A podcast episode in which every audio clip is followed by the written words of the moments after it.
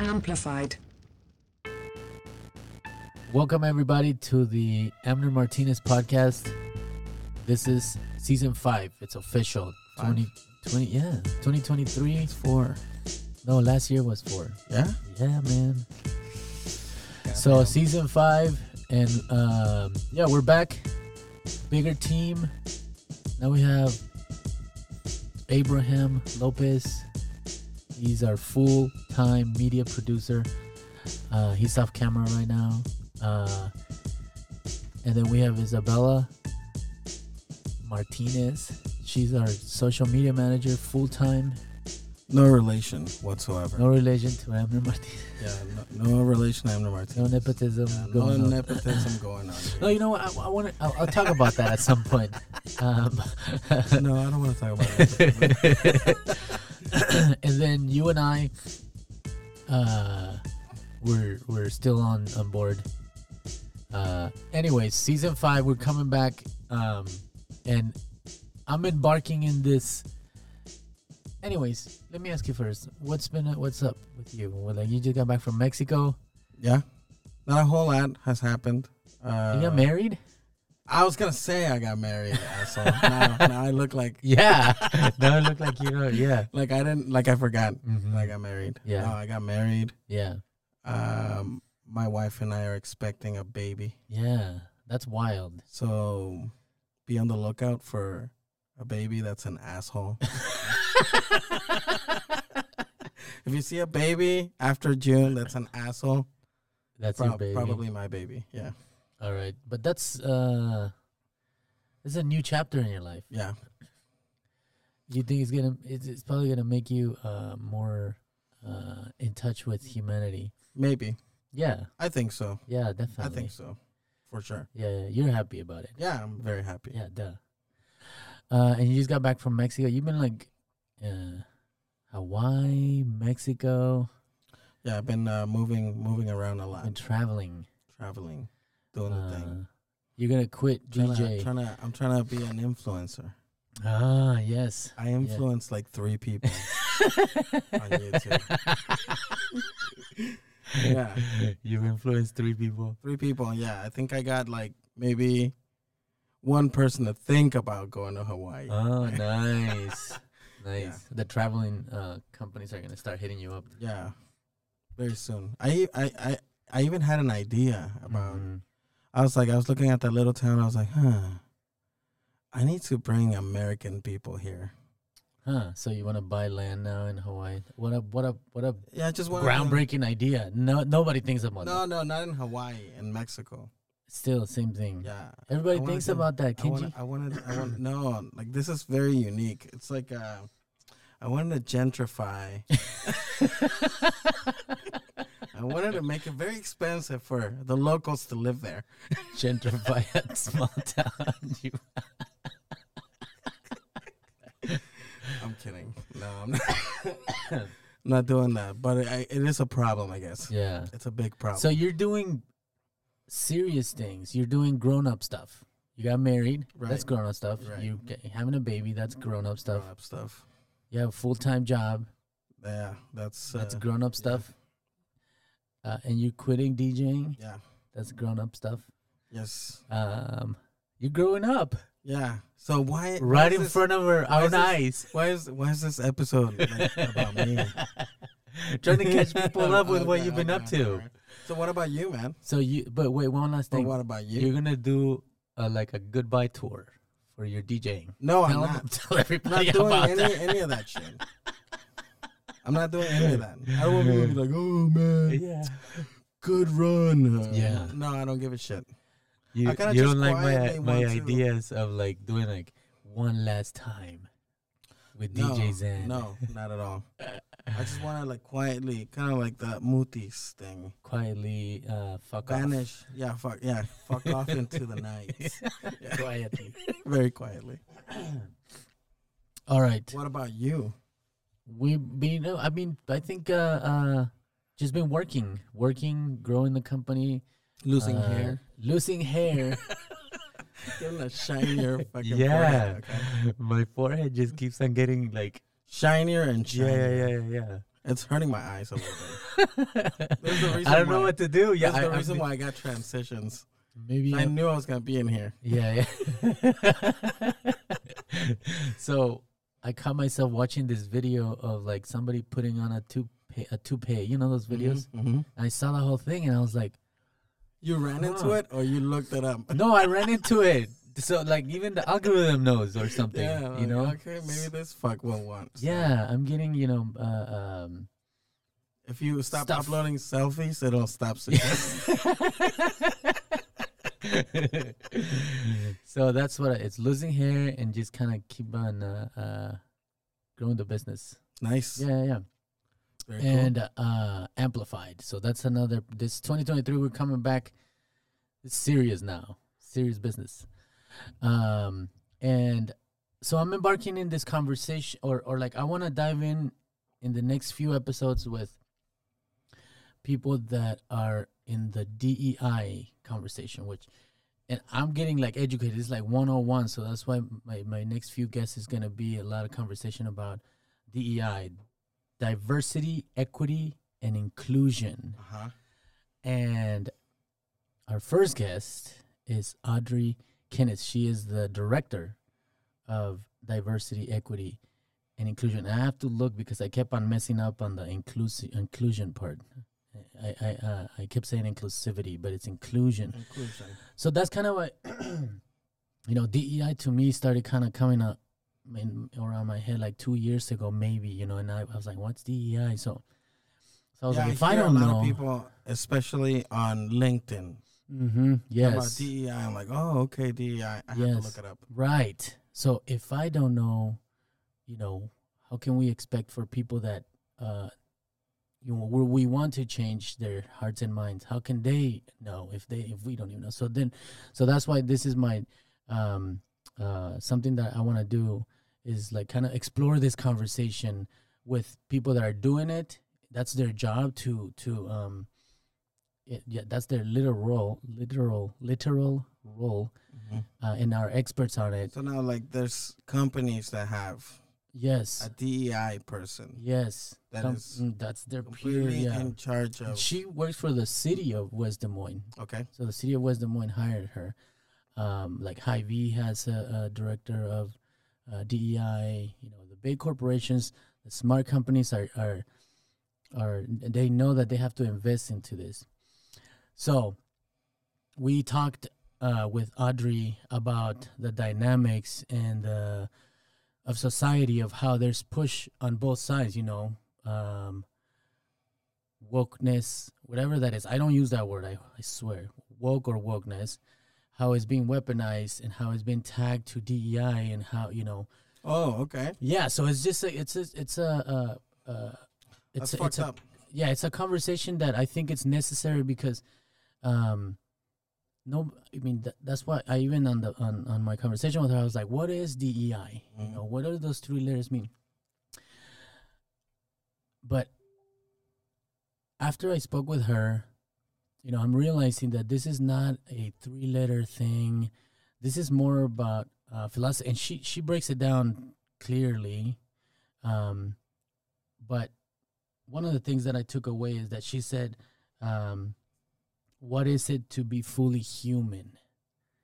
Like she, it, it, and I'll give you her her her bio here in a second, but um, so if, if you break down this DEI and all this stuff to that question, I think that's a good like starting point. Um, so Audrey came in and spoke with me, um, and I think this conversation is important because, you know, when you're at a workplace, especially in the workplace and in society, you do want to feel like not extra special or more important, but just at least Well, that you Me personally, at least in the workplace. at least. yeah, yeah, yeah, yeah, yeah. Like I don't care like whatever goes Mhm. on outs- outside, but at least in the workplace, I want to. I don't know. I don't want to feel like, uh, oh yeah, that's that dude. Uh, mm-hmm. You I don't want to feel excluded. Excluded. Yeah. I also don't want to be included. Know, but that's another conversation. that's another conversation. I don't want to be included too much. don't include Just don't on don't exclude me. let let me choose Uh, what, what I get to be included. yeah, in, yeah. I guess. Yeah, so um that's you know, I think it's an important conversation because um there's legislation getting passed through uh you know, obviously politicians are you know, it's like red meat to their constituents and you know, saying, "Oh, look how uh I'm being conservative and look how I'm being uh, um uh, protecting you and your children." But in reality, it's it's uh, it's affecting people in in in real ways and and the people that they pretend to be protecting is not really about the people that they think they're protecting Well, I think it's kind of funny that uh, there's a lot of people that don't want the government in your life, mm-hmm. but then when it suits them, they want the government in Right. your life. they're So- inconsistent So that DEI, whether you agree with it or not, it's a it's an invest it's a private investment. yeah Who gives a shit? You know, if if if a company decides to make the investment and and Mhm. have that type of environment right for their employees, you know, whether you agree or not, then who who cares? It's a Mhm. private decision. It's a Right. decision of a private company. yeah yeah yeah Um, let them do it. And if you kind of want to have a toxic environment, you want to be assholes in the office, then do that too. And then And you'll see can- what pe- it- what it looks like. Yeah, and then people can choose. You know, Mhm. Some people like toxic environments. mm. Some people thrive in that. Mm. Let them be in there. You know, Mhm. and and the people that want to, you know, a friendlier, more you know, amicable environment, make them let them make those investments yeah and uh, don't criticize. Just I was talking to uh, Joshua Barr yesterday too, and there's and also with Audrey, we talk a little bit about it. Is there's a financial aspect to this that that uh, you know, smart institutions and smart organizations know, you know that it's it's there's a financial aspect to it. So uh, the better you are, the more inclusive, the more uh, conscious you are about the workplace and where in in, in um, your organization is, it it's a financial reward for you. You just have to right, invest in it in the well, beginning. they and know that that uh, for instance, demographics change. then, Mhm. and so and you know inclusion it's become part of your you know your calculations whatever the hell you know Mhm, mhm, mhm. that you need to you, you know not uh you don't you, you need to not to exclude demographics from from Yeah. benefiting from your business and vice versa yes, uh so they know that they that it's a calculated decision Yeah. it's a business decision to Yeah. be you know to have the diversity uh equity equity and inclusion. Yeah. So that's what it's gonna be. Uh, uh, uh, you know, that's the kind of conversation because it's not black and white. It's not uh, you know, three letters. You know, it's it's more to it. You know, is what is it to be human, and that's kind of one of my takeaways. But Audrey is so uh, uh, they're so she's so intelligent. So let me tell you a little bit about her. So right now she's a director uh, of diversity, equity, and inclusion of the city of West Des Moines. Um, she's won awards. Uh, she's originally from Denver. Uh, she went to the University of Dubuque. Uh, she has a bachelor's in the elementary education and philosophy. ooh nice She has a master's of education with a certificate in social education. Uh, she's currently finishing her second master's in community and regional planning at Iowa State University.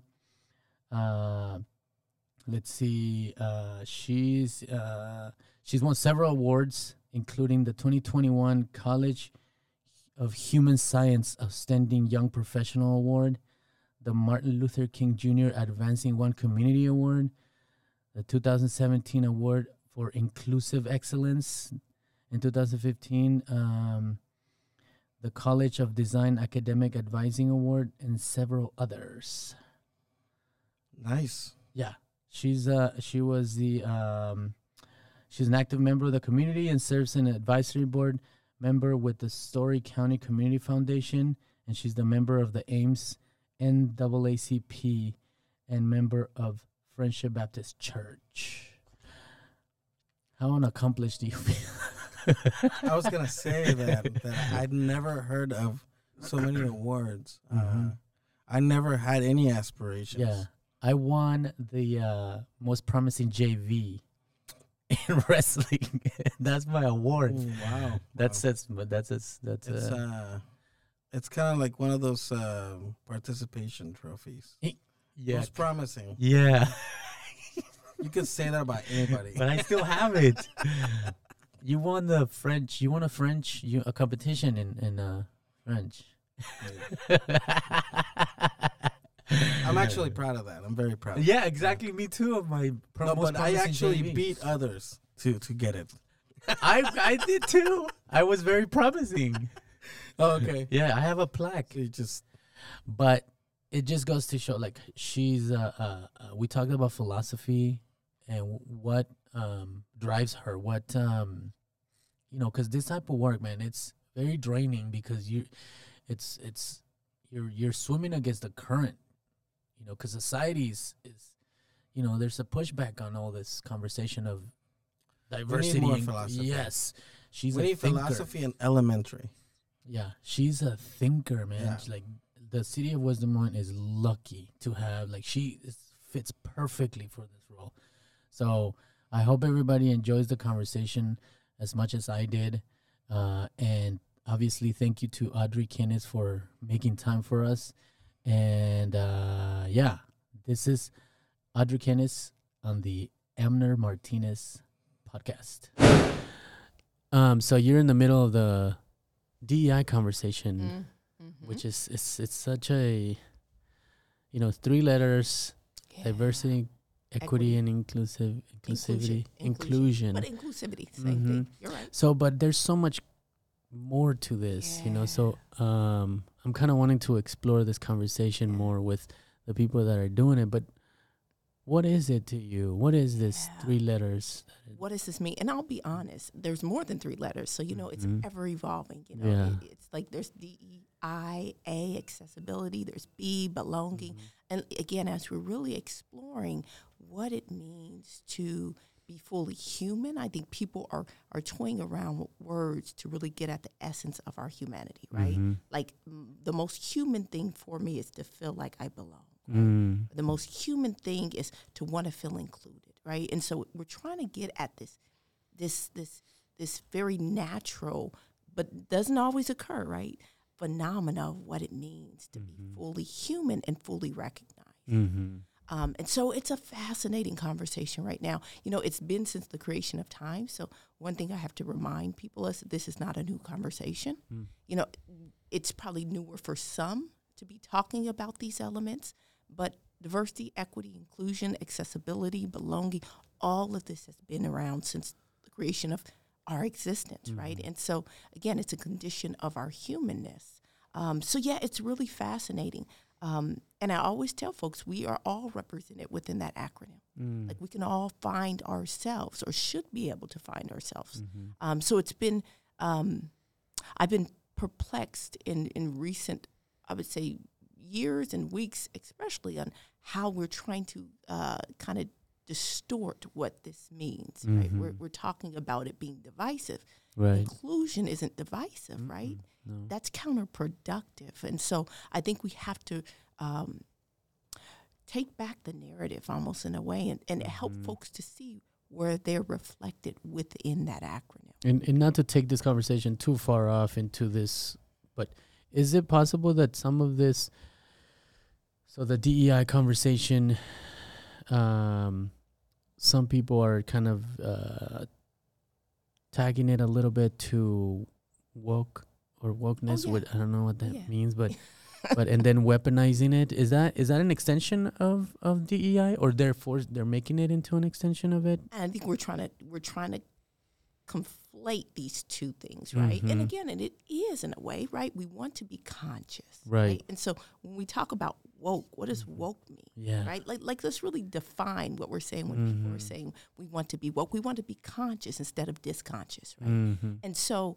I would imagine most of us want to have a level of awareness or consciousness Mm-hmm. as we're moving about the world, right? Yeah. As we're engaging with people, people across difference, there needs to be a level of consciousness of ourself, but also of others. Um, and so we've we've kind of put it with this this uh, term wokeness, right? And we try to put negative connotations on it, but in all actuality, there's nothing negative about being aware, right? Now we can try to say woke is what it is, right? And people can try to uh, uh, disparage the term however they may choose. Um, but I think what we're really trying to get to is a level of awareness. Yeah. Um, and again, awareness isn't divisive, Which, by the way, I don't use it because it's been right? put as such a. So I I prefer the, you know being conscious or Right. aware. Aware. um, because there's now in the you know echo chamber of media, social media, and cable news and all that stuff. That word is is out there, and Mhm. and it's starting to feel like a negative thing. Um, Just like DEI, right? right? like yeah. we're, we're creating laws and legislation to Mhm. not talk about diversity. Like that's Mhm. not. How do you not talk about something that is right? That's like Mhm. saying we're not going to talk about the universe. Yeah. It just is a byproduct of existence. Like that, Mhm. I, it just doesn't make sense. We can't restrict something that al- already naturally is. Um, but again, it's it's interesting to see how this is kind of being pushed, and I think there is some legitimacy on all sides, right? We Mhm. have to be able to kind of come back and listen. Like, where is maybe the misunderstandings, or how are people mischaracterizing what inclusion looks like, or what diversity means, and why do people feel left out? So this is uh we're gonna take it DEI 101 Okay. because to be honest, I started hearing the word the three letters maybe maybe two years ago. Okay. So um and I'm supposed to be in this uh field where I uh, I feel like I should know more of this and you know be stronger about it. So I'm like if I don't know, Right. then how do I expect Everyone know, else to know. the HR manager or the CEO Mm. of this corporation to know. Um, so DEI, uh, when when as from your experience, when did you started to like hear the conversation? What what was the biggest impact? I know that George Floyd murder was a big um, Awakening. awakening part, but tell me a little bit more about when did you hear these first three letters and and how has it evolved and what what is it for somebody that has never heard of it Yeah, listen, that's a great question because I think everyone's trying to make sense of like this these terms that kind of just Mhm. emerged. Um, you know, I first, you know, I don't know if I can pinpoint when I first heard the acronym, right? Like DEI, but I've always worked generally in a space of education. okay So my background is education, um, higher education, particularly. My background's also philosophy. okay And so, really, I started grappling with these terms, I would say, um, really as a child. Like, this goes back to my lived experience growing up.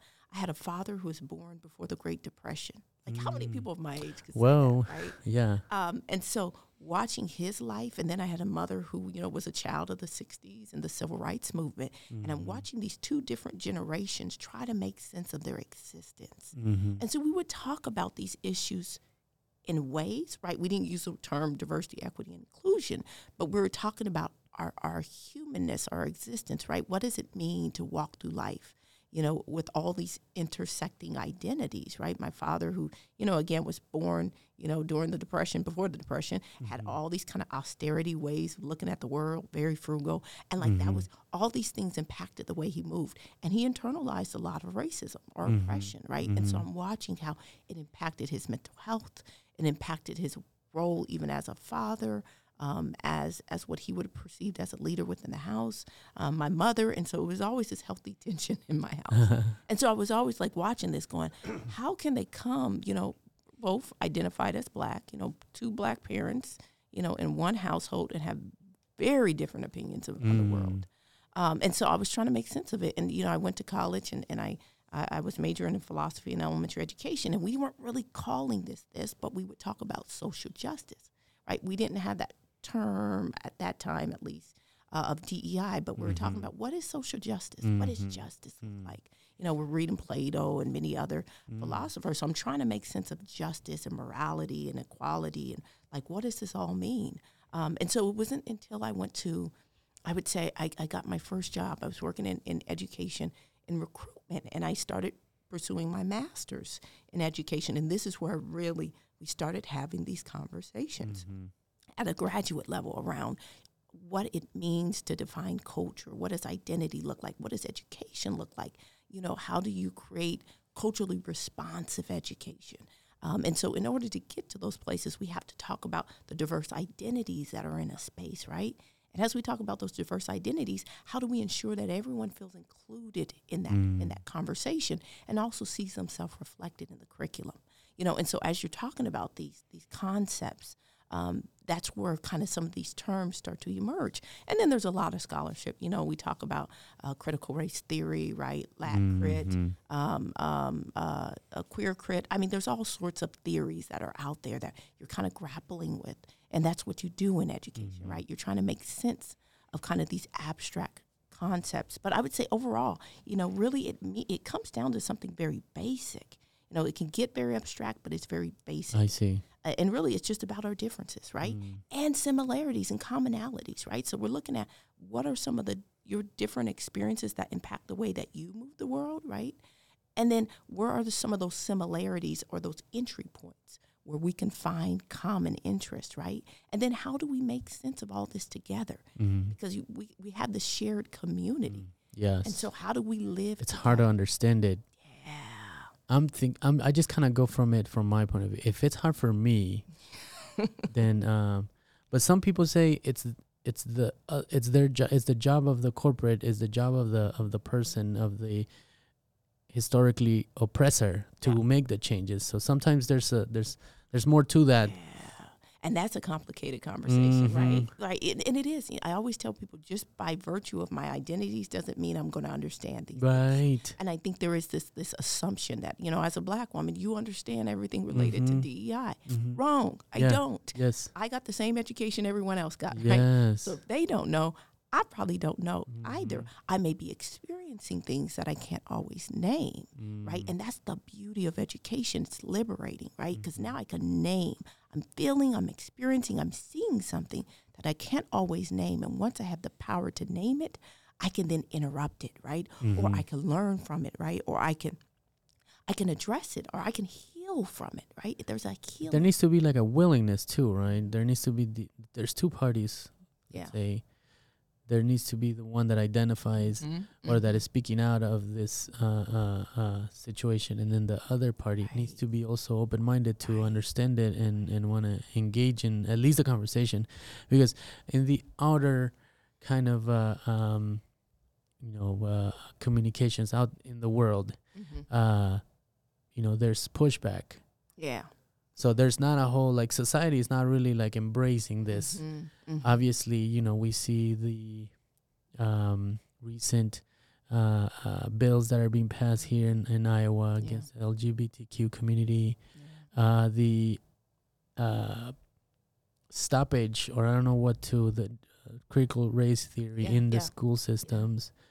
Um. House File uh, 802, right, where you Mhm. can't talk about systemic racism and sexism, right? Yes. So, so, right, we're creating legislation around people's feelings, which is fascinating. Mm, I don't know if people really like sat down and looked at that, like about feelings, right? Like if I feel uncomfortable, we can't uh, talk about something. Yes. That's life. Everything's going to be uncomfortable at some point, and that's where growth happens. But So why why do you think that? I mean, I guess maybe that's not the question, but is there is right? There's like these two forces, like Mhm. the, mhm. this uh, um uh one side is uh this consciousness, Mhm. uh, uh this awareness of of uh, historically oppressed groups, you know, women, LGBTQ, uh, uh, black, brown, right, right, Asian, disability community, right?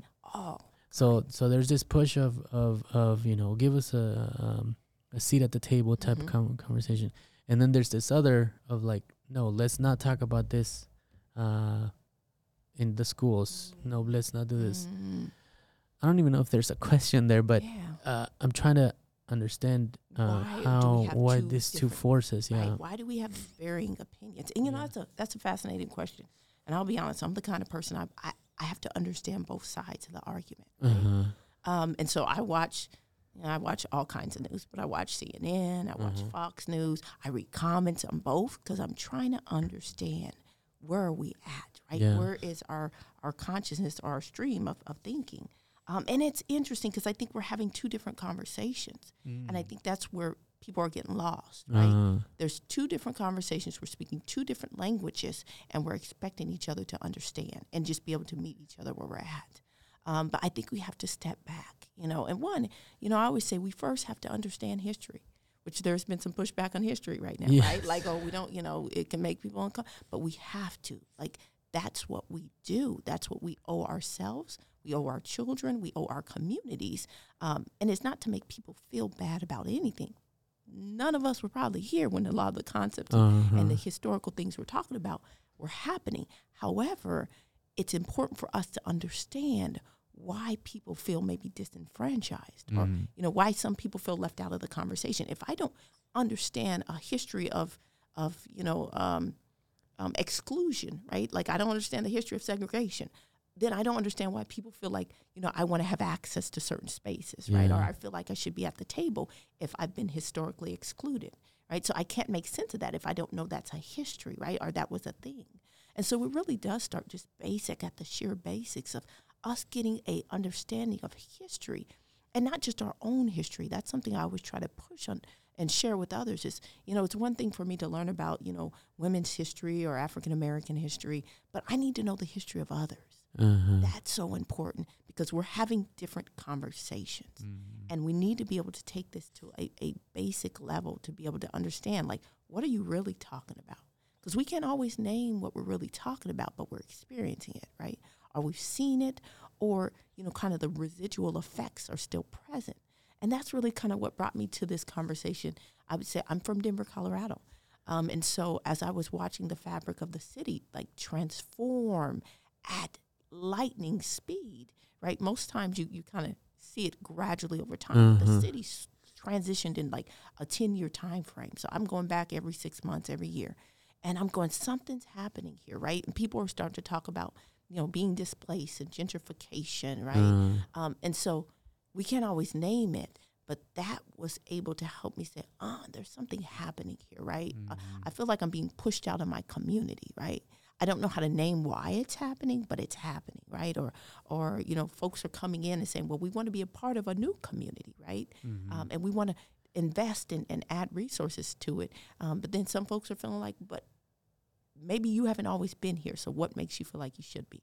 And so we just got to, I think, come back to the basics and just be able to have a conversation with each other a- and be able to hear both sides. And I think sometimes this conversation gets very elitist, uh-huh. you know, and so that's the other part I have to be careful of because we could start talking, you know, in this very like high level theoretical conversations. Again, and that's my privilege. Mm-hmm. I got to own my own privilege. I've had the opportunity to go to college and get advanced degrees, and, and and again, not everyone has had that. So I need to be able to have this conversation at a level that we all can engage in. Mm-hmm. Um, but you know, I think that's the biggest thing is you know, you know, folks are like, well, it's your job and it's my job or it's their Mhm. job, and now it's all our job, right? We all are here and have a responsibility. So I've noticed that um, a lot of people that are in this space um, are uh, we're I, I'll say we because we have to be politically correct, I guess. Or or um, someone told me once, uh, you can get invited to the table, but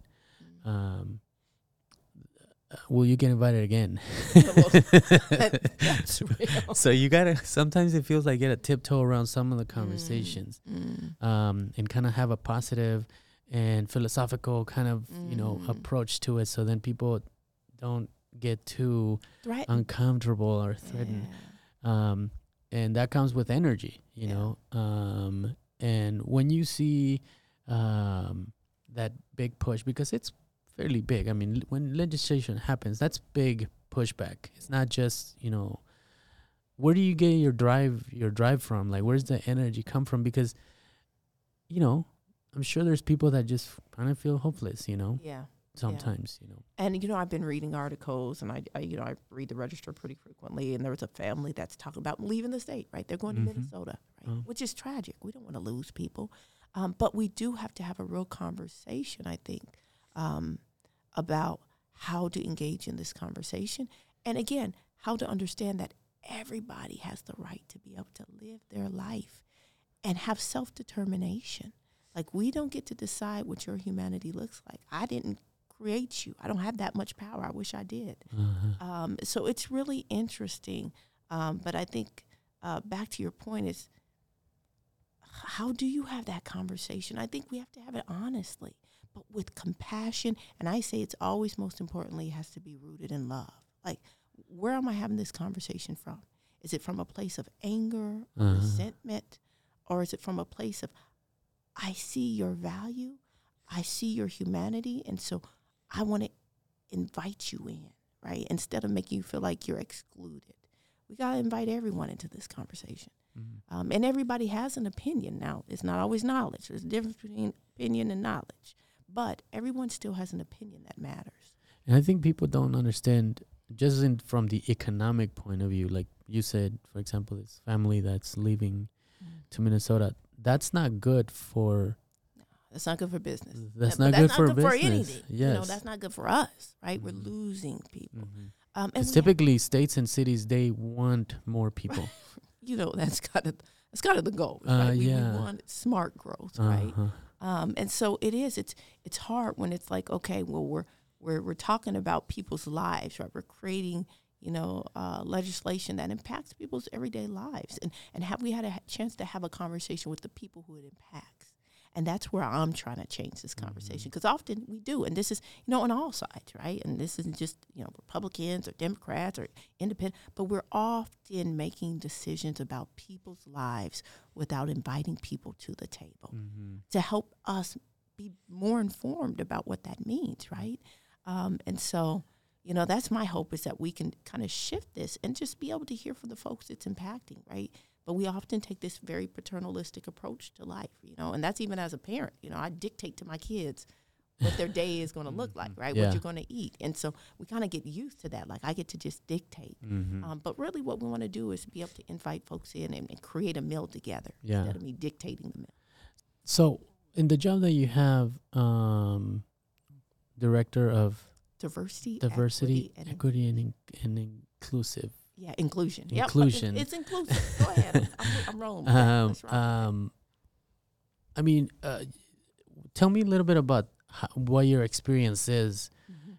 Uh, Joshua Barr wrote, wrote an article uh, in the Business Record, and it's an amazing article. But one of the things that I took away from is the uh, constructive tension. I think he calls it. Mm, mhm. So, do you run into that a lot? I mean, do you, is that something that? Right. It's real, right? Mhm. And there has to be this constructive, like almost like tension, or or even as we talk about this term like cognitive dissonance, where you come to something, you're like, wait, huh? I believe one thing, but that doesn't match up with what I'm seeing, and how do I make sense of this? Uh, mhm. right? Or I'm feeling something and I it doesn't feel right. What do I do with this, right? And sometimes you need that constructive tension. Um, but you know, listen, I'm I'm going to say first and foremost, and I've only had the chance to meet with with Joshua uh, uh, twice, I believe, and he's a phenomenal individual, right? Like I'm going to say, he has helped set a blueprint for us here, at least within Central Iowa, of like, Right. how do you do this and right how do you pull people in I, I he had an initiative what is it called um uh bridges right building bridges so. or, Yeah. uh uh or, or a seat at the table i can't remember what the initiative was called but right just inviting people into your home Mhm. right let's just have a conversation like i want you to see how i live. I think literally making like breaking bread. breaking he had bread him had that's a- what it's called thank had you a- breaking bread had them eat and tell each other. Just tell me your uh, story mhm. right? Because we all have one. And when we stop listening to each other's stories, right, or disregarding someone's lived experience, right, this is where we start to see the tension happen. We just got to break bread, right, and just come together and be in each other's environments to better understand it. But no, I, I think it is important, you know, as I've been in my role now for only a year and a half, so I'm still new here, right, Uh-huh. at, with the city of West Des Moines. And I will tell you, I, I applaud our city um, for having the courage to move forward with the role. So it's not even about me, but it's the role. And I think it says something to where we want to go and where we're trying to go. Um, I applaud my city manager, Tom Hadden, um, who's always kind of pushed, like, okay, we're going to keep pushing forward, right? Um, and our elected officials who are saying, okay, we're going to invest resources behind this, right? And we're trying to make sense of what this means for us as a city. Because I think tr- historically, um, cities have been very kind of transactional, right? We provide services to the Uh-huh. community, Um, and so that's what we do, but it's very transactional. When people think of the city, it's like, oh, I got to go pay a bill, right? Uh-huh. Um, so it's usually not like, oh, I think really great things of my city, right, or, or my city hall. Um, but we're really trying to move to be more relational. So it's not just about the transaction, right? like a mindset. Yeah, right. Like, who are we serving, right? How are we ensuring that our, our built environment is as accessible as possible to the residents we serve, right? And no one's losing by being more accessible, right? It may cost a little more on the front end, but everyone benefits, Right. Because we can all participate. Eventually, it's more like an investment. It is. That's You invest, and then in, in the long run, it exactly. pays for itself, or it, then there's uh, There's a return in investment, Mhm. right? There are dividends, and so in, until when we can start, you know, I would say, and I would say even start because our city's been doing it. Um, but you know, I, I will say there's still a lot of work to be made, right? And so you you have folks, and I, I think in a lot of roles who say this is a priority, um, or we see the value in this, but then we have to do a better job telling the story of why. is your job stressful? I mean, I, I Of course not. It's easy.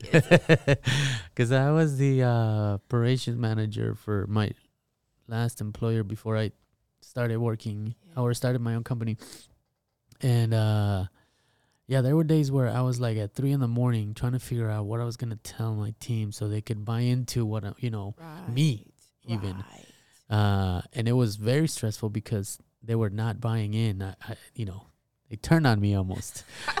we were homies. We were coworkers. Um, and you know, I trained a couple of them and hired a couple of them. And uh, and then when I got the job uh, as operations manager, it was like night and day. Right, right, like God, like started turning on me, and you're I, the administration now, right? yes, and, and then um, You're like, no, So- I'm just your colleague, and we work together yes, for years. yes. Yeah, So it was very stressful yeah. when when when uh, people don't buy in. It's it's stressful Mhm. because you're like, what what do I have to say? What do I have to do? Where's your like uh uh um what is what, tell me more about about the um the hurdles that that that come about Yeah. because I mean you're dealing with you're trying to change minds Which is hard, right? Yeah, And so really, I'm trying to change hearts, right which is hard to do. right? Yeah. I don't have that power. Mm. I mean, you know, I always tell people.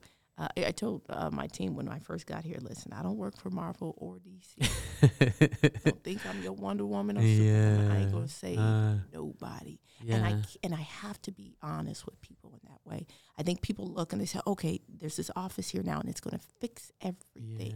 yeah I'm an office office of 1.25. I got I got an intern, which I appreciate, right? Which is great, but it's a city, right? And there are things outside of the, the control of the city that I can't control always. That I think people expect, like, well, hey, jump in and fix. I can't. I Uh-huh. can't. What I can do is facilitate opportunity. That's what my job is. But it is stressful because I think I'm, uh, you know, within this role, I'm trying to manage two components.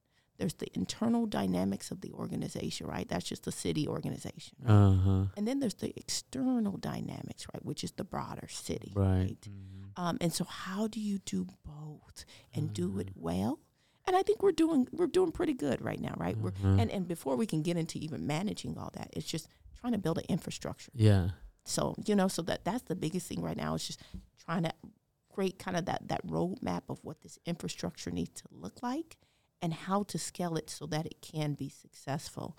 Um, so I'm excited to now. I'm just going to say this right now. So cheap plug. We just Uh-huh. I finally got a website, so I'm oh excited. nice So okay I finally have a presence on the city page, um, and my team has been phenomenal. And so that was really a collaborative approach of like, okay, I'm officer one. I don't know how to build a website. yeah yeah That's yeah not what I do. Mm. But I have a great communications and our Parks and Rec department and all the other uh, departments, our human services, that came together and said, listen, we know how important this is. Let's get this moving. yeah Um, so, you know, it, but it's trying to make sure that people know where to go, right? So internally, where do we go? And externally, where do we go, right? We have our Human Rights Commission. How do we ensure that we're elevating the voices and uh, the positioning of our human rights, right? Do even people know what human rights are, right? What are the 30 Uh-huh. articles of human rights? Who can say, even tell you what that is, right? So we just got to do a lot of awareness building, Mm-hmm. right? And education um, um, around what this stuff means, because I think people are, they're experiencing things. Uh, they know when something maybe doesn't feel right, but we can't always name it. So, where are the resources to help connect you? Um, and so that's you know, that's one of the biggest stressors is how do I manage all that, right? How, how did you feel when you got the job? Was there like uh, pressure? I mean, I mean, because you know, uh, these are new roles. oh yeah, and I'm not from here. That's the biggest pressure, True, and that that could be a big uh, a disadvantage to you because. The history of the city, Right. you know, has its own, and uh, in every city, right? Um, I was talking to Angela Jackson, and you know, I asked her the same question: How much pressure does it feel? Because somehow it look they look at you, It right? You're easy. the DEI Right. person. she's gonna fix everything. No, I'm not. I can't fix Mhm, everything, but mhm. I can work with you, right? And this is where it has to be shifted to a community-based approach. Mhm. We can fix this together, right? And that's the biggest thing. I'm trying to really, you know, push that message and empower others to recognize we all have power. We all Mhm. have power. And we all have agency and the ability to change some of the circumstances, at least within our spheres of influence. And so, again, we may not be able to fix the world, but we can band together and start Mhm. looking at how can we start improving, enhancing at least West Des Moines. Yeah. Um, but you know that is that's that's that was one of the hurdles. You know, coming in, I would say that was a stress. Is I'm not from here, so yeah, I was excited about the role. I'm like, this here. is great, this is great. But like, I got to now learn the history of this place. Right, I'm Mhm. going to. So it's not just a job, but I got to know the histories of the people that live there. I need to learn the history of the city. What is the history of our interactions? I will say, you know, in the beginning, I would go to events, you know, and try to connect with people. And I had a few instances, not always, but um, where people, you know, I would say, yeah, you know, I'm the new DI director for West Des Moines. And people go, oh. And I, I was trying to understand what did that mean? Like, why, why am I getting that energy? What's this mean? Uh-huh. Help me understand. Let's unpack this. Um, but there's a history, right? And so I had to I had to step back because at first, you know, I was internalizing this, like, oh, wait, why would they? It's not about me. Yeah. This is not about me, and that's important as well.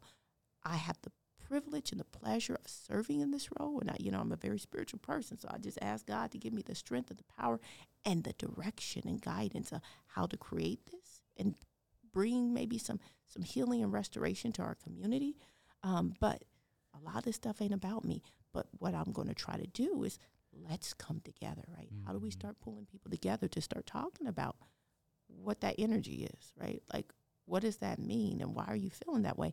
But we also got to do a deep dive into our own histories. Yeah.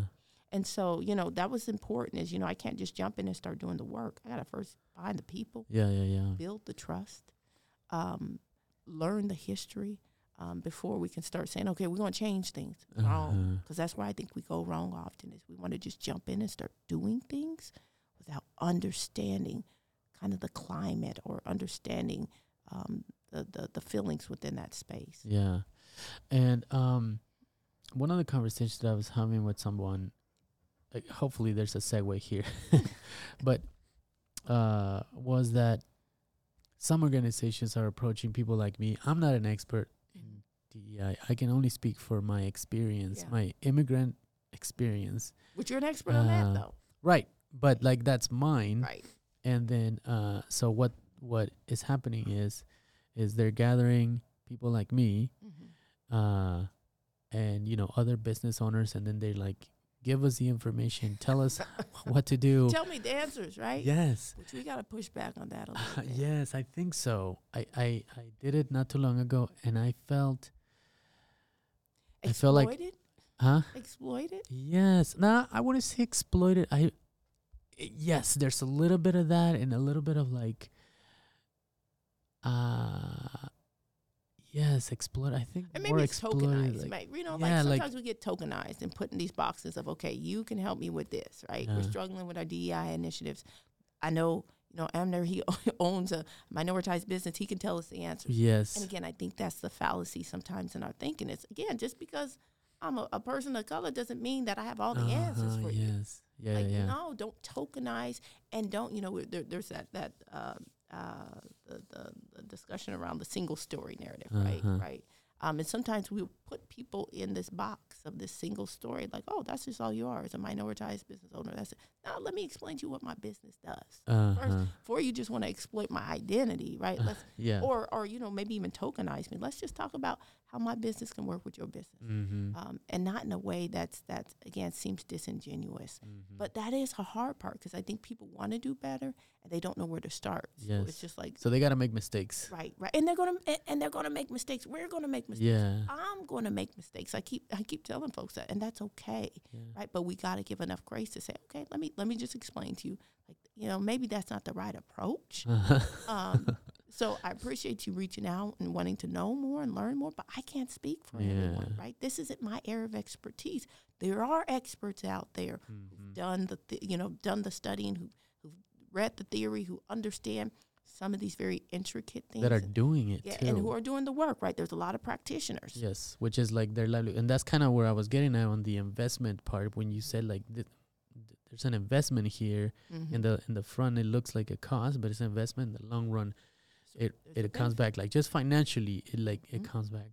But um, you know, so so that's kind of why I felt like you know, uh, uh, I felt sort of way. I don't know exactly, but but then I was having conversations with other people, and it's like that's maybe they didn't do it on purpose, but that's devaluing. Uh, uh, information that that they need Mm-hmm. that they should uh, invest and pay somebody to give them this Right. information. Right. Um, Because this ain't free. right. So like so so it, it, there's this valuable information that that this organization and many want and need and want to reach out and do it and then they they create this and then they create another problem for themselves like now you just use me Right. to right. give you all this information which is And- fine And but I feel some way. I felt like now I'm undercutting people that are doing this work, you know, Mm, that mm, should be uh, getting that organization should invest mhm. on uh, on, an, an expert consultant Right. to help them in their organization. Right. So there was a few things that I was like, am I really helping here? Mm.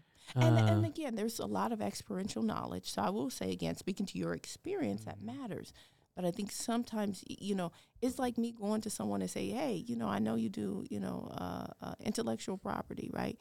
Give me your trade secrets. Yeah. Like, give me your, I, your, your, your, IP. Mhm. Like, who? People would be like, "No, I'm not going to just give you my my my my secrets and my my patent." And no, you pay for this Yeah. stuff. Like, it's patent, and you got to pay to use it you got to pay to use or tap into my knowledge just like anything else but i think that is where there's a disconnect um, around kind of dei is people are like Uh-huh. oh it's it's easy and it's free like let me just, ask gather people. some people. Right, let me just get some, you know, black, brown, and minoritized and BIPOC, BIPOC folk in the space, and they could just tell me what I need to do. Mhm.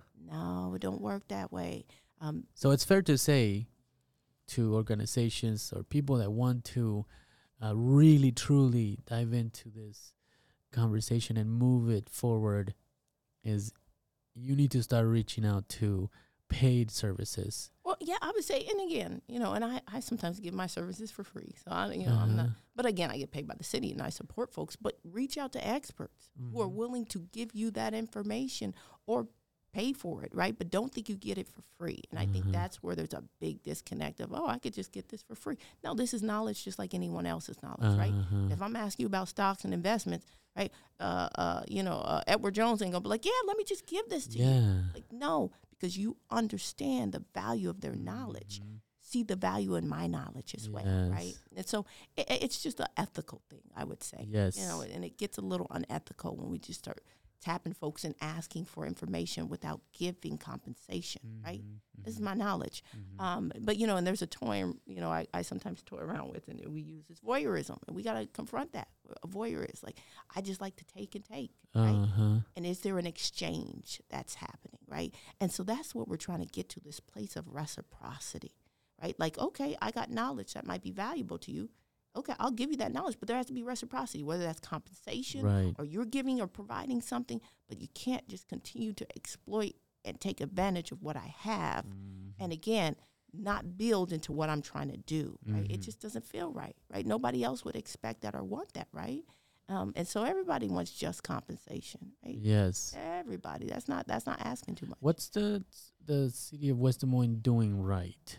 Ooh, So the the the Uh, you know that's because a great question. um I'll tell you why. So I'll tell you, we're doing a lot though. yes. lot right. So I I uh, uh um you know I was invited to the uh Black and Brown Business. Business, Summit two years ago, and I participated in a pitch competition, and and I almost like when I uh, I was one of the finalists, Mhm. and I, on the first day it was at the Athene big building in West Des Moines.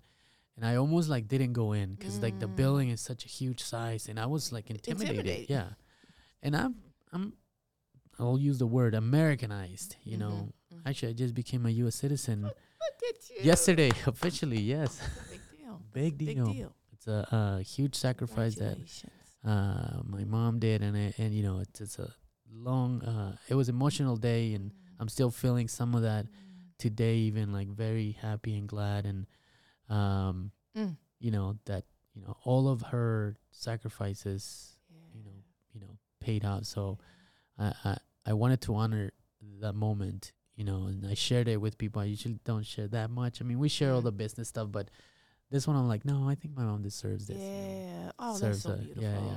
Right. So, but even so, Yeah. I went to middle school here, high school, right. Right. you know, You grew up here. Yeah. So, and I was intimidated, Mm. and I, I didn't. Uh, uh, I almost didn't go in. Mm. Uh, but when I went in, and when I went in, I went a little skeptical because you know the.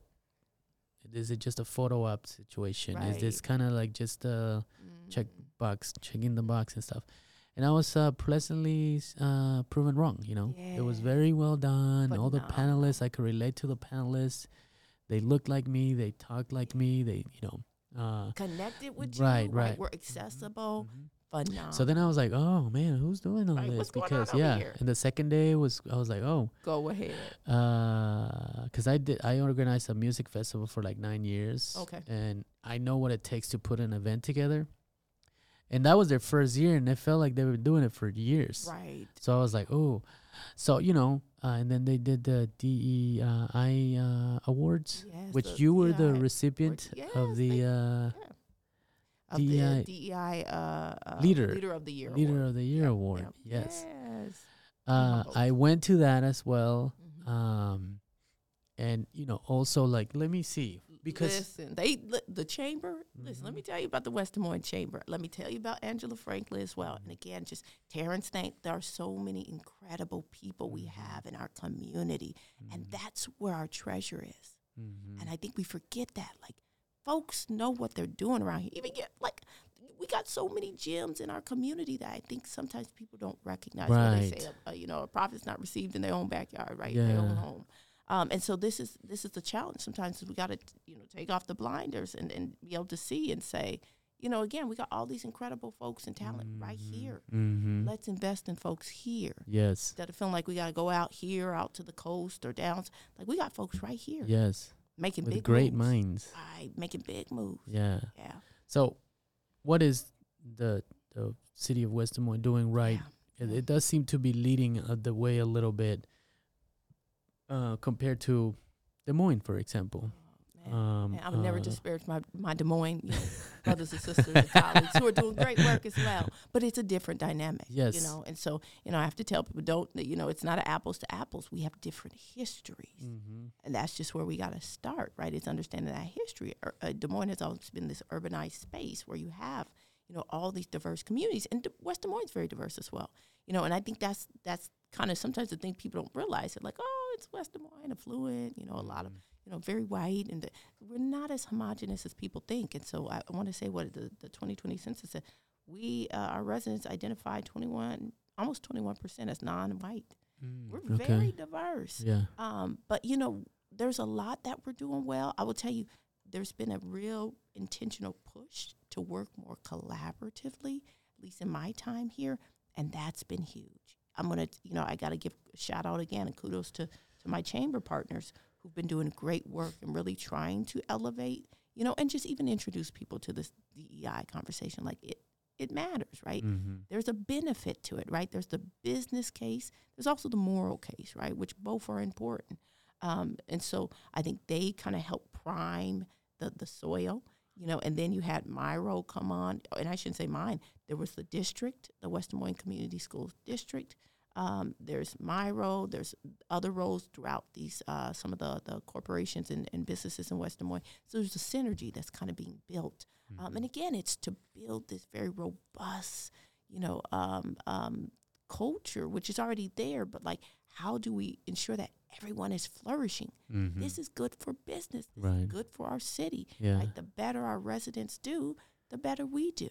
Um, and so I think there's just a, a, an understanding and a, and a and a recognition, I should say, that this is this is beneficial to everyone, right? We win, right? And, and West Des Moines has always, you know, had this kind of this this uh, mantra of progress. Mhm. You know, like you know, we're always building, we're always developing, we're always growing, or at least we're always trying to grow, right? And having a healthy, sustainable uh, growth rate. But you know, in order to do that, the communities are shifting, right? And so, how do we ensure that everyone is building and growing and flourishing together? Um, and so, I think there's a, a, a willingness to see that. And so, I, I would say one that's that's been the biggest win because I don't have to do as much minds and heart shifting, right? People are are there. Mhm. So I don't have to come in and say, well, y'all pay attention to this because it matters. They know it matters. So diversify from the top. Yeah. That way, the minds on the top can like spread the the. right. And the it kind of, there's that trickle down effect. That's what Yeah. we talk about, right? So that's been huge. But, you know, other wins, we've had a lot of wins in just this past, I- I would say in my, my short tenure here, um, you know, we've had programming that we've done.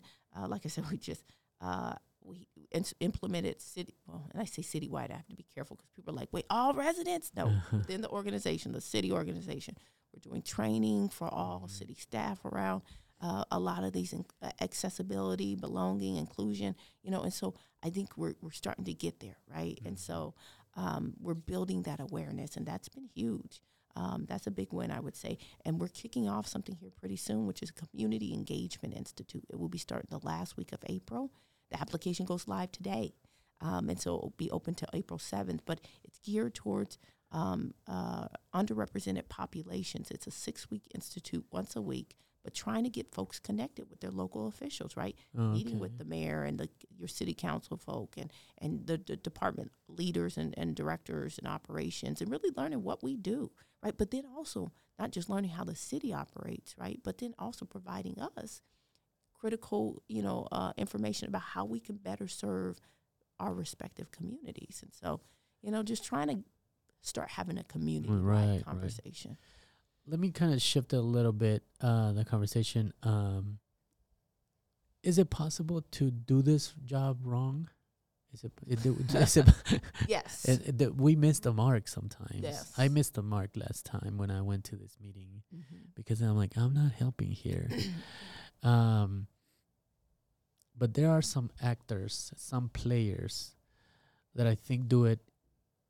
Uh, uh, well, maybe not. Maybe like, are they aware that they do it wrong? And this kind of has historical implications, you know. But for example, uh, you know, there's a a, a- a person where they uh, have the backing of you know politicians and and you know they're uh, uh, you know friendly with the the police department, which you know not saying that you shouldn't, Yeah. um, but because like the fingers gets pointed at you know only one and only one side of of the problem, Mm. um, and then I'm looking, I'm like, well, but that's not the only problem. That's not the Mm. only cause of the problem Mm. why not you know you know point out the other uh, elements that create this Yeah. problem um so in in a way for me that's kind of wrong you know because now Mhm. you're just kind of pointing a finger uh and then that's why everybody else is on your side because yeah you're saying what they want to hear Mm, mm, that's interesting.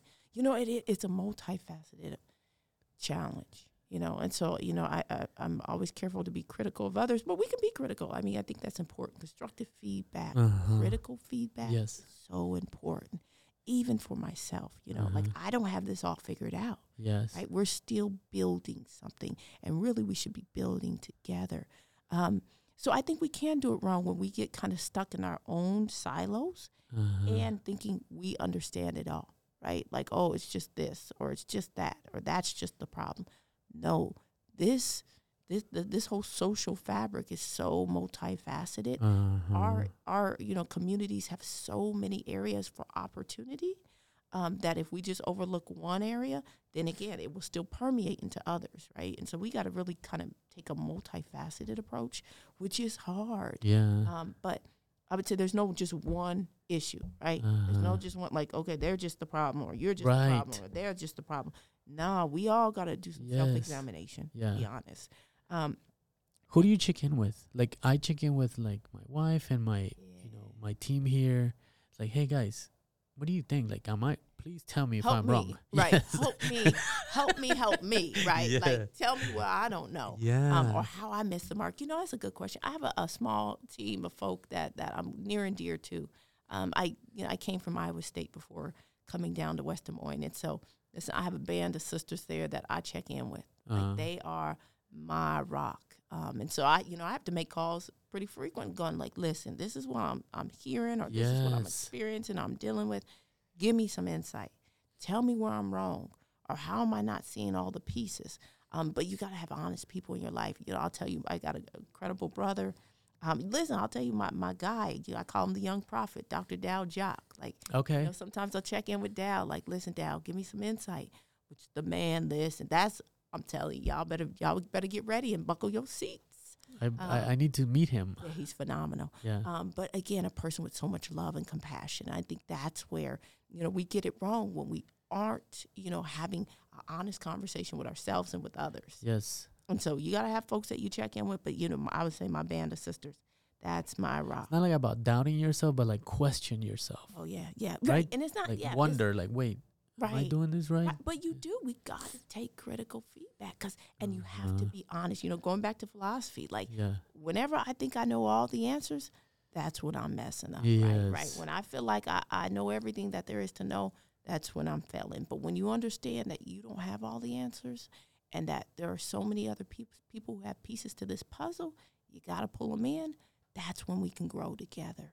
Um, and so, yeah, you know, I think it, it, is it's a challenge, but you know, you got to have people you can trust Yeah. and that also have your best interest. Have you have you had that situation where you're like, wait, have you called somebody out? Be like, wait. Oh, listen, on. I've had a couple, you're a like, couple on. situations. You know, Uh-huh. like uh, that don't that don't feel right, or that didn't sit well. like, let me have this conversation with you, and I fumble them sometimes. Yeah. I'm gonna be honest. I fumbled one probably recently where I was like, Uh, I'm just mad. and I'm going to tell them about them. Uh-huh, Wrong. That's not the right uh-huh, way to do it. uh-huh. It was about me because Right. I was mad. That's I'm not mad, right. Yes. Right. If it's about them, right. If it's about really understanding their humanity, but also really doing this from a place of love. This is about their best interest, not Uh-huh. just mine. Yeah. Um, and so, yeah, you know, I fumble. I'm not gonna. I'm not gonna act like I don't. That's a part of the, you know, humility uh, challenge. Is like just recognizing we're gonna make mistakes, but we got to be willing to give each other grace, right, and come back into Uh-huh. community, right. And so, if I do make a mistake, I got to own it, right, and then I have to say, okay, I'm gonna do the work to come back, you know, and come back, you know, into this place of wholeness. But if I'm not trying to do the work, that's when it gets hard. Some folks, they you know, they fumble and they're like, I don't care. Uh, That's where I struggle. yeah. Like, nah, you ain't right. Right. Right. And right. you got to own that. Uh, Um, because if we want to repair the relationship, then we got to be willing to, to take ownership of where, where we Uh-huh. messed up. yeah. You're a student of philosophy. Yeah, sure. I'm a student History- of life. I'm history. right. Uh, who's which historical figure uh, aligns with you the most? Ooh, that's a good question. um, hmm.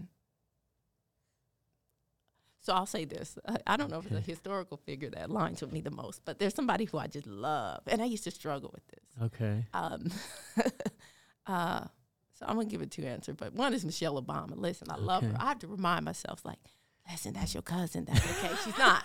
She's not. Full disclosure. But um, you know, when I was know, a little bit Uh. younger, I used to have people come up to me often. They'd be like, "Man, you remind me of Michelle Obama," Uh-huh. which is the biggest compliment Yeah. ever. But at that time, I was offended. I used to get mad. I'd be like, "Excuse me." Uh-huh. Well, because she's a articulate, well dressed black woman, I got to be Uh-huh. Michelle Obama. Yeah, So yeah, I would just get all kinds of upset. and I had gr- I had to grapple with that. Like, why am I upset? Right? Are they saying something that's negative? No, like that's the biggest compliment I could ever get. Until I was in D.C. Uh, a, a few years back, uh, and I happened to be hanging out with friends, and, and one of her. Um, I don't even know if I should be telling this story, but one of her, her Secret Service detail, they aren't supposed to tell you who they work for, right? But but he, you know, worked closely with the, the Obamas. And so he's sitting there. I didn't know him. I didn't know who he worked for. He was like, Man, I gotta tell you, I've been sitting here, I close my eyes, I'm listening to you, kind of watching you, your cadence. You remind me so much of Michelle Yeah. Obama. And at that moment I was like, I gotta own listen, I'm taking that. it. Listen, I'm taking it. I hope I can't. I don't listen. You know what? I'm not gonna lie. I was watching uh, some videos of you Yeah. doing the, your acceptance speech for the the award that you got, and it's true. I was. I it did remind me too. You, I you just speak so well in I'm public too. Going to take it. I love it. Uh, but yeah, listen, that's one person who I have to channel all the time. I'm like, listen, because there are moments where I even have imposter syndrome. I'm like, Uh-huh, you know, you're uh-huh, dealing with uh-huh. opposition. You're like, am I doing this right? You, you know, people are resistant. Like, I, listen, Michelle Obama's your cousin. Stop playing. Know the Obamas. You got this. I got this whole mythical yeah, yeah. story in my mind to Uh. help recenter me. Like this is okay. But you know, and I got to go back to my faith. You know, so really, as we talk about like historical figures that I, I really try to tap into. You know, I'm going to be just fully transparent. You know, Uh-huh. this is not my job and what I do, but everything and everything I try to ascribe goes back to to my faith. You know, and so you know, this sounds so like cliche. You know, people like Jesus, right? But Uh-huh. but Yeshua, Jesus, however you want to acknowledge Uh-huh. uh, him, but you know, was such a radical figure, right? Like Right. we don't understand the radicalness of, of, of Jesus or Yeshua, right? To be able to push against the grain and say, Mhm. listen, y'all, we ain't doing things right. Like I'm flipping tables. I ain't trying to flip tables, right? But Uh-huh. but we got to re-examine our hearts, right? We're living in a time of such legality and and legalism. Like we're missing the mark, people, right? Uh. Like you can be as articulate as you want to be, but like if you ain't got love, you just sounding Right, gongs. Like so, I try to go back to that and like reorient my mind on a daily basis of why am I doing this, right? Right. And so that's where, you know, I would say my kind of social justice journey kind of takes me back to, like I said, my family. Uh, and again, my mother, you know, listen, my mom is a powerhouse, like powerhouse. I Mm. said she was born a different generation. Listen, the Obamas, y'all better know her. um, but, you know, the great evangelist Elizabeth, Uh-huh. um, who again was fearless. My mother is fearless, and so it came from her belief system. Like she knew Uh-huh. she wasn't accountable to people. I'm not worried about people. Yes. There's a higher power I'm accountable to. So even after this time and this age and this life, That's true freedom, isn't it? Like when you're fearless, when you lo- no longer accountable. Yeah. like yeah, yeah, you know. And again, it's not saying that I don't care about people. I care about you, but I understand why I'm doing what I'm doing. Mm, Yeah. right? Um, and so for me, it, it always goes back to my faith, Mhm. right? And and trying to remind myself, like, because we can get stuck in kind of the mundane, everyday, you know, process of life. Of like, okay, I'm coming in, I you know, I do this job, and, and our jobs become our identities. Yeah. No, that can't be my identity. I'm something bigger than just my job, right? I'm this this multi-layered individual. I'm a mother. I'm a, a, a partner, a wife. You know, I'm a, I'm a sister. You know, I'm a friend. Like, who am I, right? Yeah. And so, I'm amazing. I'm It's amazing how it's it's, I'm, it's amazing the impact of Jesus, yeah. right? Listen, I know we don't usually have these spiritual conversations, Mm. right? People like we go like, can can we say it? Like, uh-huh. listen, Uh-uh. Jesus. Yeah, I mean, just as a as a man that walked this earth, it, uh, I mean, the fact that we still talk about it, him. right? But even as a philosopher, you know, some people Uh-huh. may not believe like, oh, he, he may not be the savior to so- uh, everyone, and that's okay. Mhm. You know, I'm never going to tell somebody that has to be their life or what they believe, but I will say, just his his philosophy, right? Like it's so radical Mhm. of like we got to re-examine this this this this situation, right? Mhm. and and again we can't get stuck in these boxes of just doing things because we've been told that's how we got to do it Right. like is it right Yes. what is righteousness what is love what is that rooted in what is the fruit of the spirit right and so uh, uh, was it Luther Martin Martin Luther King that said, uh, "There are unjust laws." mm-hmm, mm-hmm. Right. justice anywhere is an injustice everywhere right and so there Mhm. are unjust laws and we got to remember that Mhm. laws are created by us Right. we're people Yeah. we're fallible So there's always going to be injustice in, Yes. in law, right? And so at one point in time, law said I wasn't fully human, Uh-huh. right? Like Yes. let me go back to that. Like I don't, and so that's where we have to go back and go, yeah, and not to tell somebody that you don't obey the laws, right? Also, you know, again, I I would say pause, it, Uh-huh. or, or you know, you should say it again. You, you know, you, you adhere Not to promoting the laws anarchism. of the land. We adhere to the laws of the land, right? And, and give to Caesar what is Caesar, and give Uh-huh. to, to God what is God's. But but again, we have to understand that sometimes things are unjust, right? Just because it's legal doesn't mean it's morally right or just.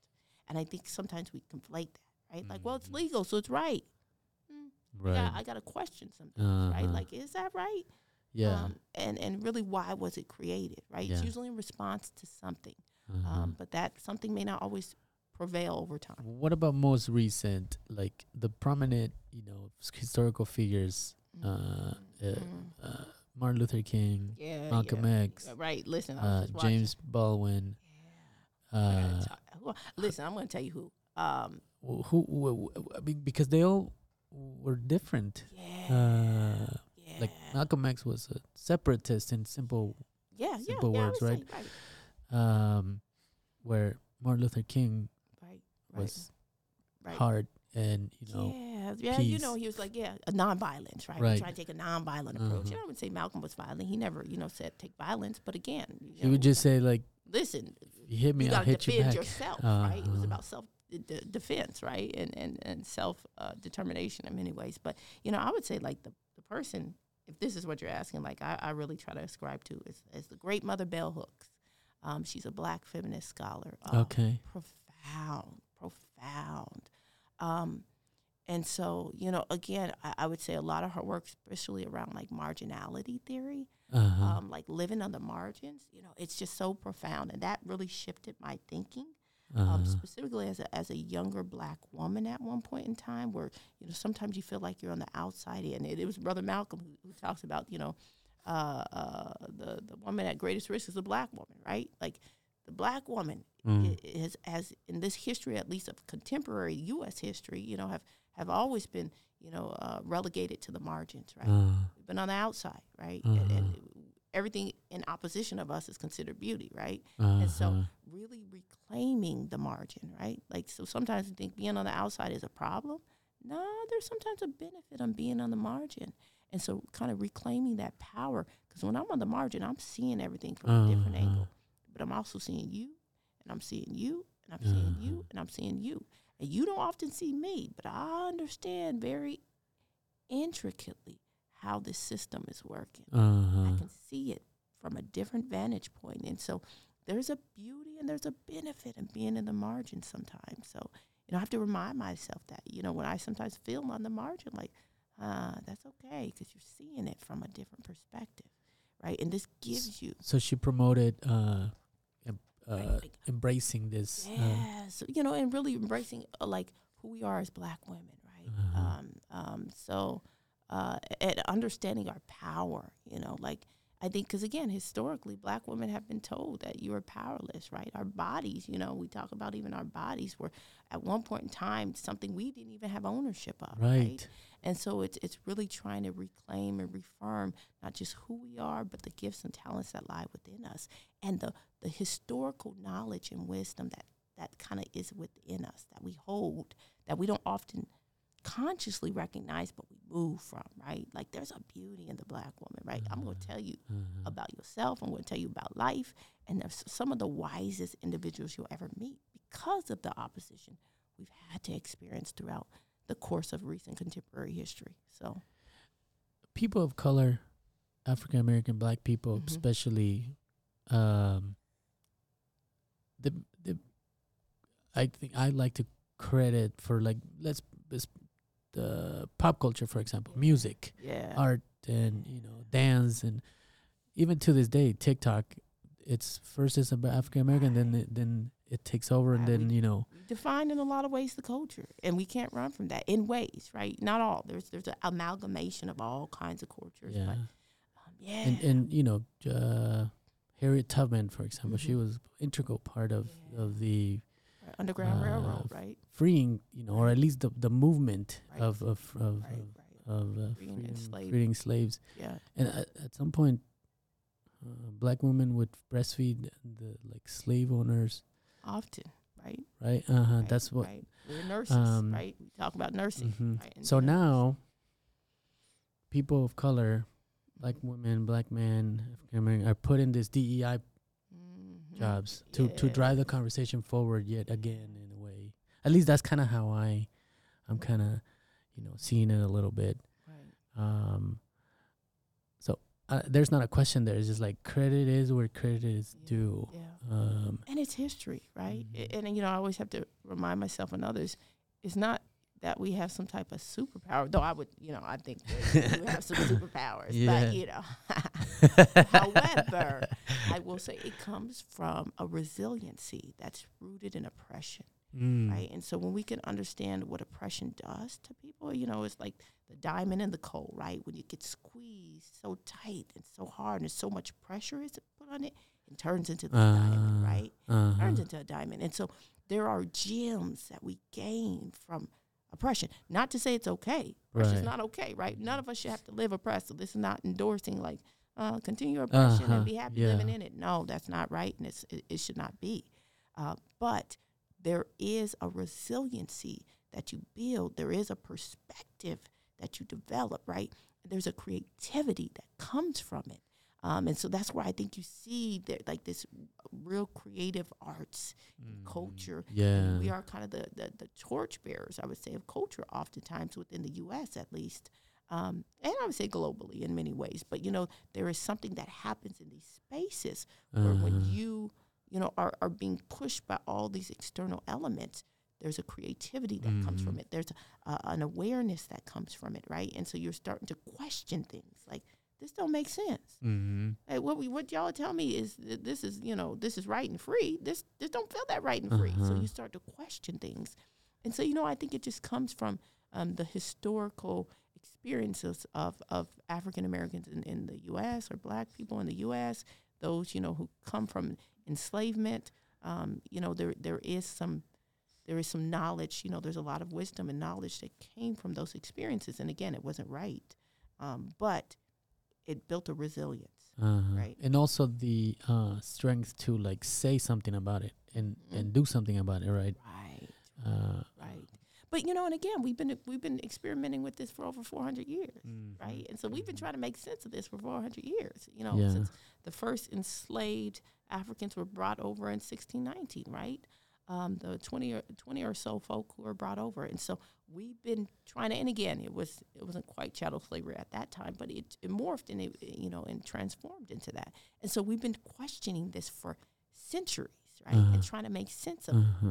someone saying you're not a human, but I know I'm a human, right? Like Uh-huh. you're saying you aren't worth anything, but I know I'm worth something. Like Uh-huh. you're comparing me to animal, but no, I know I'm worth more. And so you're always questioning, right? And so Mm. there's, I think it just kind of comes through the experience and the history. yeah. I don't know if that Tupac said, uh, what did he say? Uh, a rose can grow out of Cement, uh, right? Concrete, out of cement, concrete. right? I think it is. So, right, that's it, yeah, right? So the circumstances around you may look bleak, but there's always a hope. yeah. There's a hope. And so, And yeah. I I rather be like that because or think in those terms of like you know positivity and good energy Mhm. eventually goes further because there there is a section of society that uh, are hopeless. You know, they're pushed to the fringes of society right. and um, disin- you know disenfranchised or disillusioned voters. th- They don't vote. They don't participate. Right. Which is kind of against of what your program is, which is like engage with your city council, talk to them, meet them, see who they are, and right, right. um, so then you so then something can happen because Right.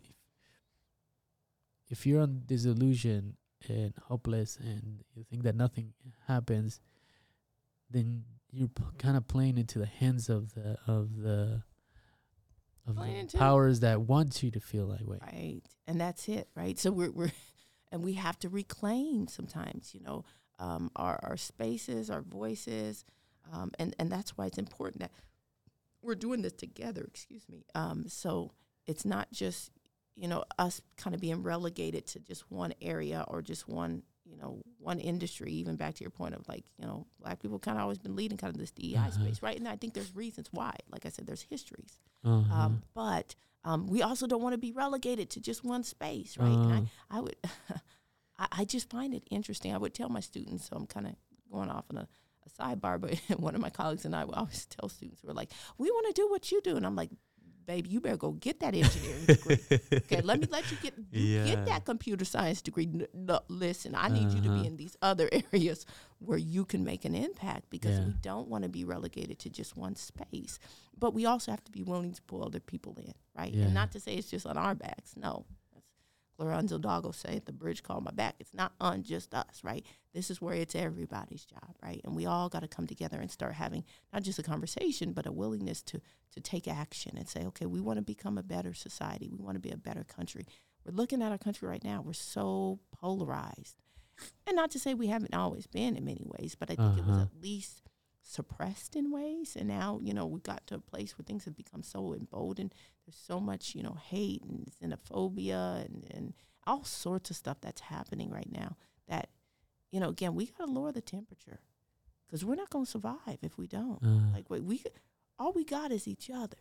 uh-huh. And until we understand that, like, no, you can't escape. We we can't escape these things, right? We're at a point where it's either we're gonna have to start working together, or we're all gonna perish together. yeah. So Well, this conversation is uh, for a lifetime. Yeah. Uh, someone told me Izaah Knox has actually told me. I said, "How do you? How do you? You know, why do you do what you do? You know, he's the director of uh, uh, Urban Dreams. Right. He's like, man, this is this is for a lifetime. We're just doing our piece. yeah, You know, that's and it. somebody else in the future is gonna do their piece. It's just more of a, which I was like, wow. You know, see, we can talk about this and continue talking about it. Uh, but I'll leave with this. I don't know who said it. And I'd like to give them credit, but I don't know who said it. But they said, uh, "Listen to black women." That's it. that's it. So thank you for being here. Thank you. Uh, I'm. This is exactly what I was hoping and what I was expecting, and it over uh, surpassed my expectations of this conversation. So, I'm sure we'll be talking again, Yes, working together, hopefully, and uh, seeing how we can do our. Let's our build little together. part, That's yes. it. We got to build together, and that's for everyone. Thank you. Yes, thank you. There you have it, Audrey Kennis, the director of diversity, equity, and inclusion for the city of West Des Moines. I like how you Uh, had to read it. I know because you know this is part of the uh, I'm Exhibit A on like how The problem. Yes yes and how you know uh, you know we need to talk about this more so people understand and they don't just kind of use it as a tag and like use it against you know weaponizing the the the, the word you know to to their to fit their benefit so that's why I think it's important just to kind of un unpackage this and see what what it is. I'm gonna stick with what you said. What is it to be fully human? Like that's the that's what I'm gonna stick with for you know. So so then it's if you started with from there.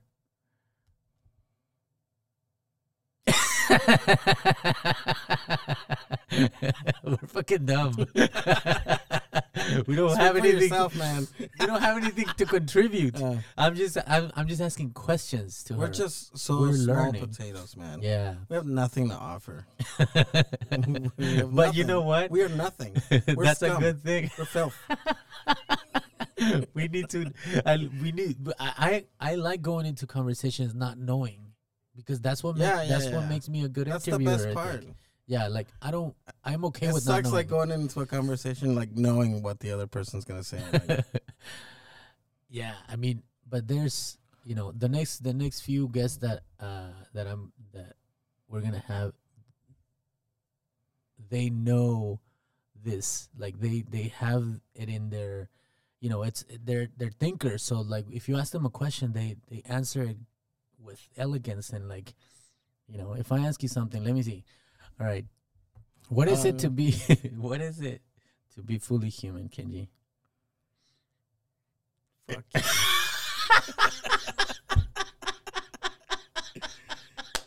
I wasn't ready. you fuck. you look, your eyes are like, you, bro.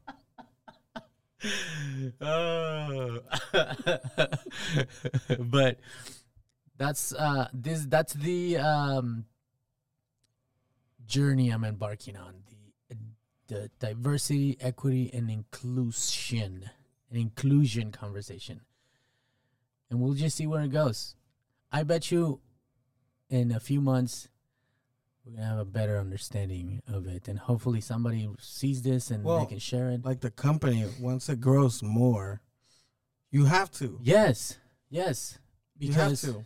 You, you just gotta, you know, uh, keep everyone, Mhm. uh, you know, in your mind and, in your thoughts. yes, Everybody has to be included. yes, yes. We're a It's a- perfect example. The more yeah. we grow, the more we can't just be telling each other to fuck off. Yeah, right. Well, Uh, well, I still tell you that, yeah, I'm gonna tell you to fuck off. but but yeah, true. Like private. like as an organization, we have to think about all this stuff. Uh, so then we can retain, and this is key for a company, like to retain talent. Retention is a big word in, in, in employment, right? In the in especially now. yeah, hiring, retention, culture, like all those are That almost blows my mind that that that there are people that push against this, mm, knowing that you have a problem with retention, bro. mhm. Yeah, yeah, yeah, yeah, Like- yeah. Look inward. How uh, about how yeah. about include everybody? yeah, yeah, How about don't be a dickhole? yeah. uh, hey, you know, like it's it's a it's a valid point. I Yeah, think. yeah, Uh, yeah. don't be don't be an ass. Uh, include having- everybody. If you're having hiring problems and retention problems, look inside. Look internally. Something's wrong because people are leaving and people don't want to come to your team.